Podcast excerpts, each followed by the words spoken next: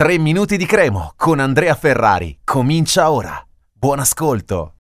Che la Cremonese sia in crescita sotto ogni punto di vista è un dato di fatto. Eh, giusto per eh, parlare delle ultime due partite, la Crema ha segnato 6 gol, ne ha presi 0, eh, dopo che invece per diverse partite la Crema ha sempre subito gol.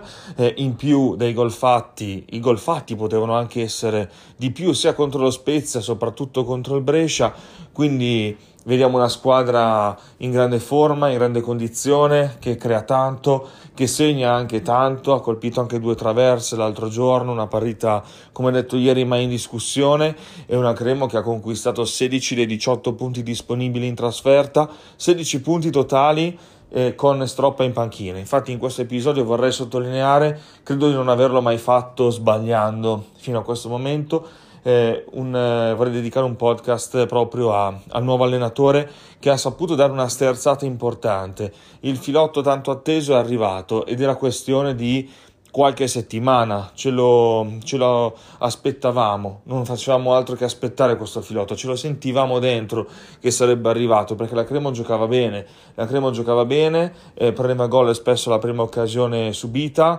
eh, l'unica partita che non è andata mm, troppo bene a livello di, di gioco è stata quella col Suttiron, non a caso è stata anche l'unica in cui i tifosi hanno un po' contestato a fine partita con qualche fischio ed era inevitabile, eh, però per il resto la Cremo c'è sempre sempre stata e doveva semplicemente riuscire a, a mettere in vista, in mostra tutta la qualità dei suoi interpreti. E per farlo bisogna anche sceglierli bene questi interpreti, oltre che a migliorare la condizione generale dal punto di vista fisico di questi ragazzi. E Stroppa ci è riuscito perché, lo diciamo da, da tempo, ha voluto insistere su una stessa formazione tra, mm, cambiando poco tra una partita e l'altra fondamentalmente. È successo quando c'era la Coppa di mezzo, è successo eh, per eh, cambi obbligati dovuti a squalifiche o infortuni, per il resto una identità molto precisa eh, con eh, una squadra eh, che si capisce molto meglio, quindi a livello di conoscenze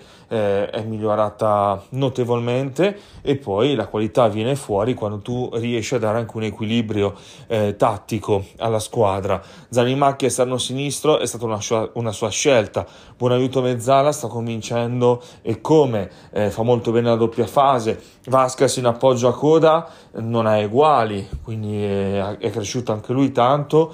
Tanti assist, colpi di tacco, grandi giocate, il gol a Cittadella, la l'altro giorno e poi coda il terminale offensivo, naturalmente 9 gol in 11 partite e eh, sta davvero facendo la differenza. Quindi i meriti di Stroppa sono tanti, eh, è riuscito a compattare la squadra e a metterla giù in campo bene, a capire dopo qualche esperimento, qualche piccolo esperimento che è meglio Vasquez in coppia con Coda e poi hai tanti giocatori dalla panchina che possono cambiare tutto. A volte non sono entrati benissimo, magari Variquagliato, Chereche eh, piuttosto che Sajou, eh, invece altre volte sì perché Sajou ha fatto un assist a Como o Chereche è entrato l'altro giorno ha segnato, eh, Maier è entrato dopo due settimane di infortunio e ha mm, dato una gran palla alla Vasquez per il gol di Okereke, quindi ehm, è una squadra che già fa bene, gioca bene, segna tanto, potrebbe anche farlo di più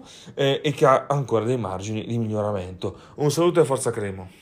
Per oggi 3 minuti di Cremo finisce qui. Appuntamento al prossimo episodio.